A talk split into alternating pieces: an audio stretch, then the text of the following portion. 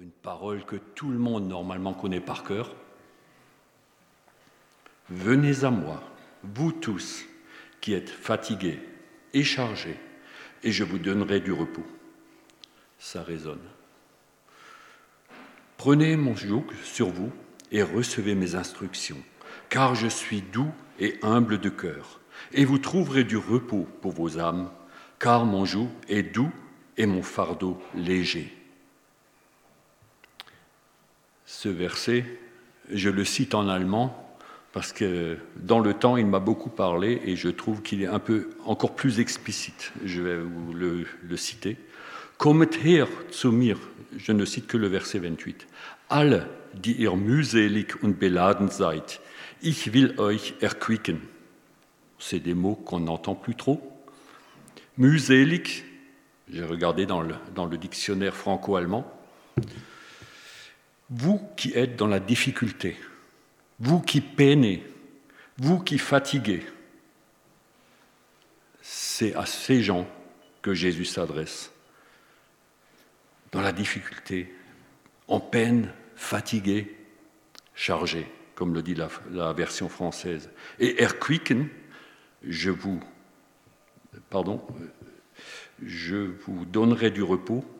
En allemand, c'est rafraîchir, revigorer, ressourcer, nous envoyer vers la source, désaltérer.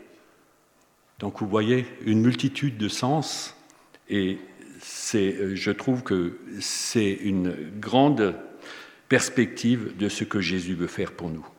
Il constate nos difficultés et il veut nous rafraîchir. Jésus invite tous ceux qui sont conscients de leur faiblesse, de leur vulnérabilité, à venir auprès de lui. Il a les ressources pour nous combler. Et là, nous passons tout de suite chez Jean. Nous allons au puits de Jacob. Dans Jean 4, les versets 4 à 15.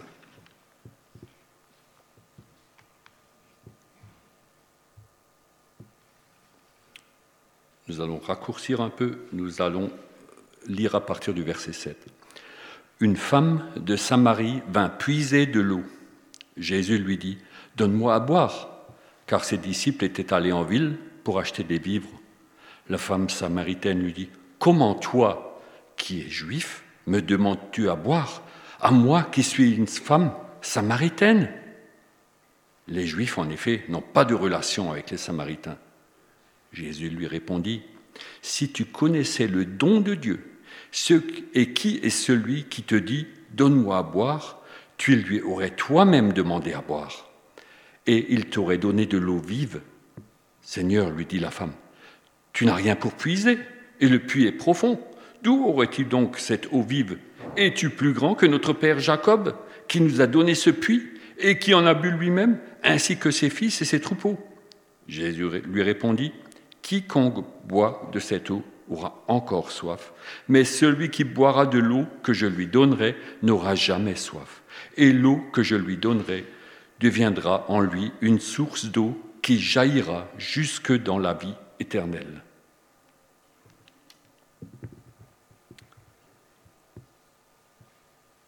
La femme lui dit, « Seigneur, donne-moi de cette eau, afin que je n'aie plus soif et que je ne vienne plus puiser ici. » Cette femme, habituée à être écartée de sa communauté était déjà écartée des Juifs, et elle-même était écartée de sa communauté. Un révélateur, elle vient puiser à une heure où elle ne risque de rencontrer personne, à l'heure la plus chaude de la journée, où elle peut puiser tranquillement. Elle ne rencontrera qui que ce soit. Il faut dire que sa vie n'est pas une grande réussite. Après 5 maris, vous pourrez le lire au verset 18, elle vit en concubinage. Elle semble s'y être faite. Résignée, elle accepte sa condition de pestiférée dans sa société. Elle vient chercher de quoi combler son besoin élémentaire, de l'eau. Et voilà qu'elle croise Jésus. Lui seul peut la rafraîchir, la revigorer, la ressourcer. Jésus, en l'amenant à reconnaître sa vie dissolue, l'aide à se libérer de sa honte. C'est lui qui lui dit « Tu as raison de dire que tu n'as pas de mari » et la suite. Et aller par là, porter l'espoir à ses concitoyens. Elle qui venait pour être seule, pour ne pas être vue, elle va auprès de ses concitoyens.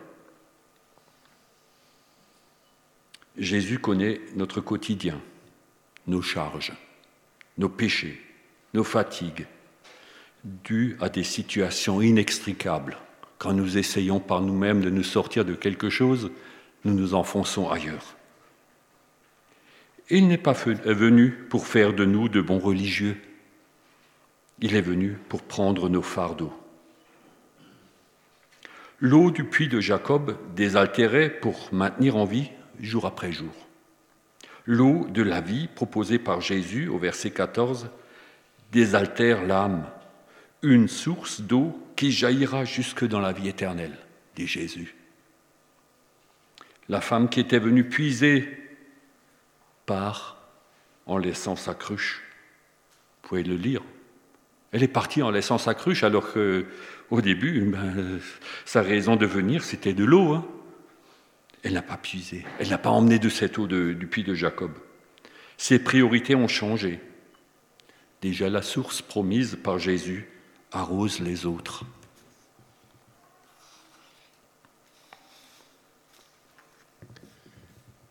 Par la suite, des versets 39 à 42, vous pourrez lire la suite, « La douceur et l'humilité de Jésus ont transformé la vie, sauvé plusieurs Samaritains. » Qu'attend Jésus pour nous mettre au bénéfice de sa promesse ? Que nous venions à lui tels que nous sommes, naturellement, en toute nature, tels que nous sommes, sans maquillage. Il voit derrière nos masques. Il est le créateur de toutes choses. Il connaît chaque fibre de mon être, chaque pensée, chaque instant de ma vie, là où d'autres ne peuvent pas regarder. Cette femme voulait être seule. Elle s'est mise à la lumière de Jésus. Il connaît mes joies, mes peines, mes réussites et mes désastres. Je suppose que vous en avez aussi. Après la chute, l'homme a offert des sacrifices pour couvrir son péché. J'ai failli écrire pour enfumer. Vous voyez. Et effectivement, c'est un peu ça. On envoie de la fumée pour que la vision ne soit pas si claire. La religion n'a pas résolu le problème. Ça, c'est de la religion, ces sacrifices. Le cœur de l'homme n'a pas été changé jusqu'à plaire à Dieu par ces sacrifices. Satan se sert même de la religion pour dresser les humains les uns contre les autres. À l'opposé, Jésus invite « Venez à moi, vous tous ». Un exemple dans Luc, au chapitre 18,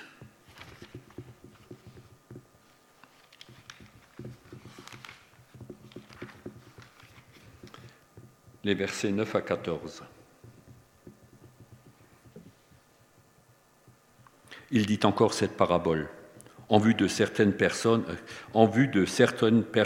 se persuadant qu'elles étaient justes et ne faisant aucun cas des autres.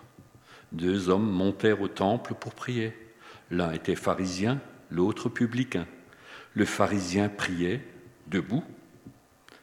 Il priait ainsi en lui-même. « Ô Dieu, je te rends grâce de ce que je ne suis pas comme le reste des hommes qui sont ravisseurs, injustes, adultères, ou même comme ce publicain.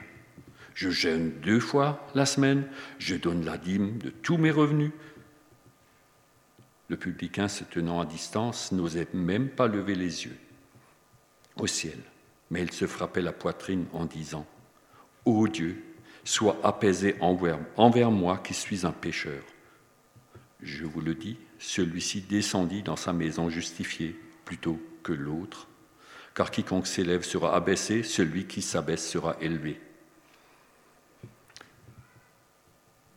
Deux situations, deux personnages différents. Le premier vient avec ses artifices. Je suis meilleur, je jeûne, je donne. En conséquence, par déduction, tu peux être content de moi. Moi, je mérite.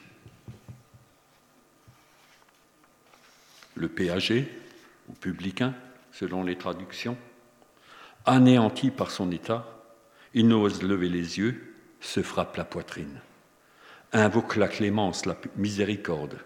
Sois apaisé envers moi, qui suis un pécheur. Au regard de leurs contemporains, le premier est un exemple à suivre. Parfait. C'est comme ça qu'on les aimerait dans les églises. Ils donnent toutes leurs dîmes, ils prient, et ainsi de suite. Le deuxième est un déchet de la société pour ses contemporains. Sous le regard de Dieu, le premier reste dans son péché. Le deuxième est reconnu justifié. Celui qui nous connaît mieux que nous-mêmes aime le pécheur, qui reconnaît son état et qui s'en repent. Il sait aussi que nous sommes faibles pour cette repentance. Combien de fois ? Dans Matthieu 18, les versets 21 à 22, c'est Pierre qui s'approche de Jésus et dit « Seigneur, combien de fois pardonnerai-je à mon frère lorsqu'il péchera contre moi ? Sera-ce jusqu'à 7 fois ? » Jésus lui répondit « Je ne te dis pas jusqu'à 7 fois, mais jusqu'à 70 fois 7 fois. » Si Dieu nous demande de pardonner de la sorte, ne le fera-t-il pas aussi lui-même à notre égard, si nous sommes dans cette attitude ? Chaque jour, pour en revenir. Un autre exemple, dans Luc 23, les versets 39 à 43.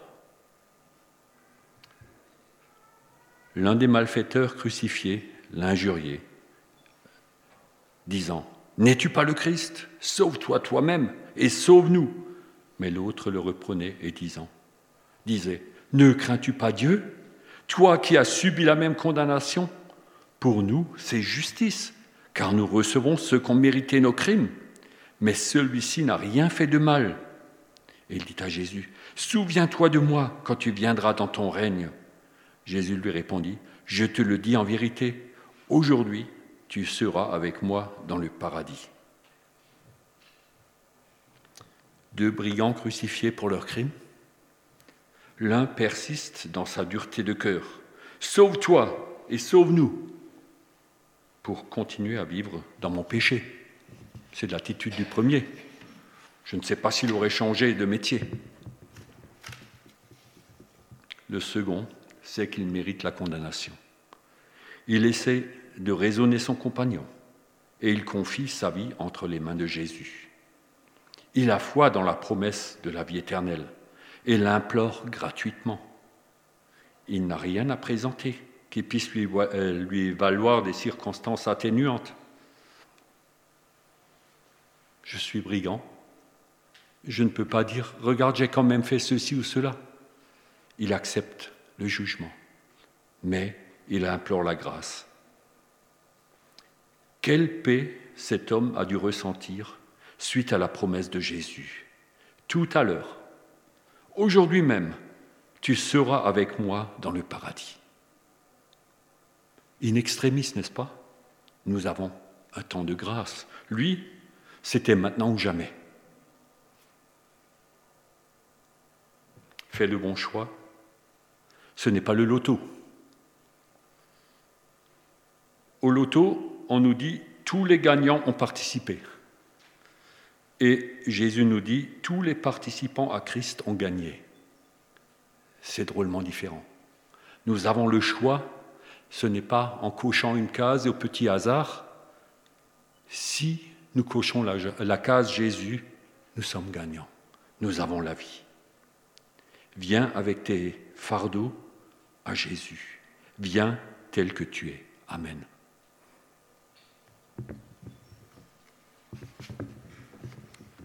Nous allons prier.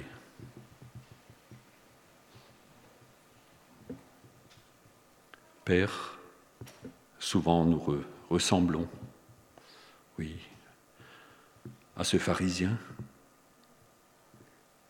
ou alors à ce brigand, Seigneur, qui reste dur. Nous voudrions nous confier dans une religion, mais le salut n'est qu'en Jésus. Tu nous connais, Seigneur.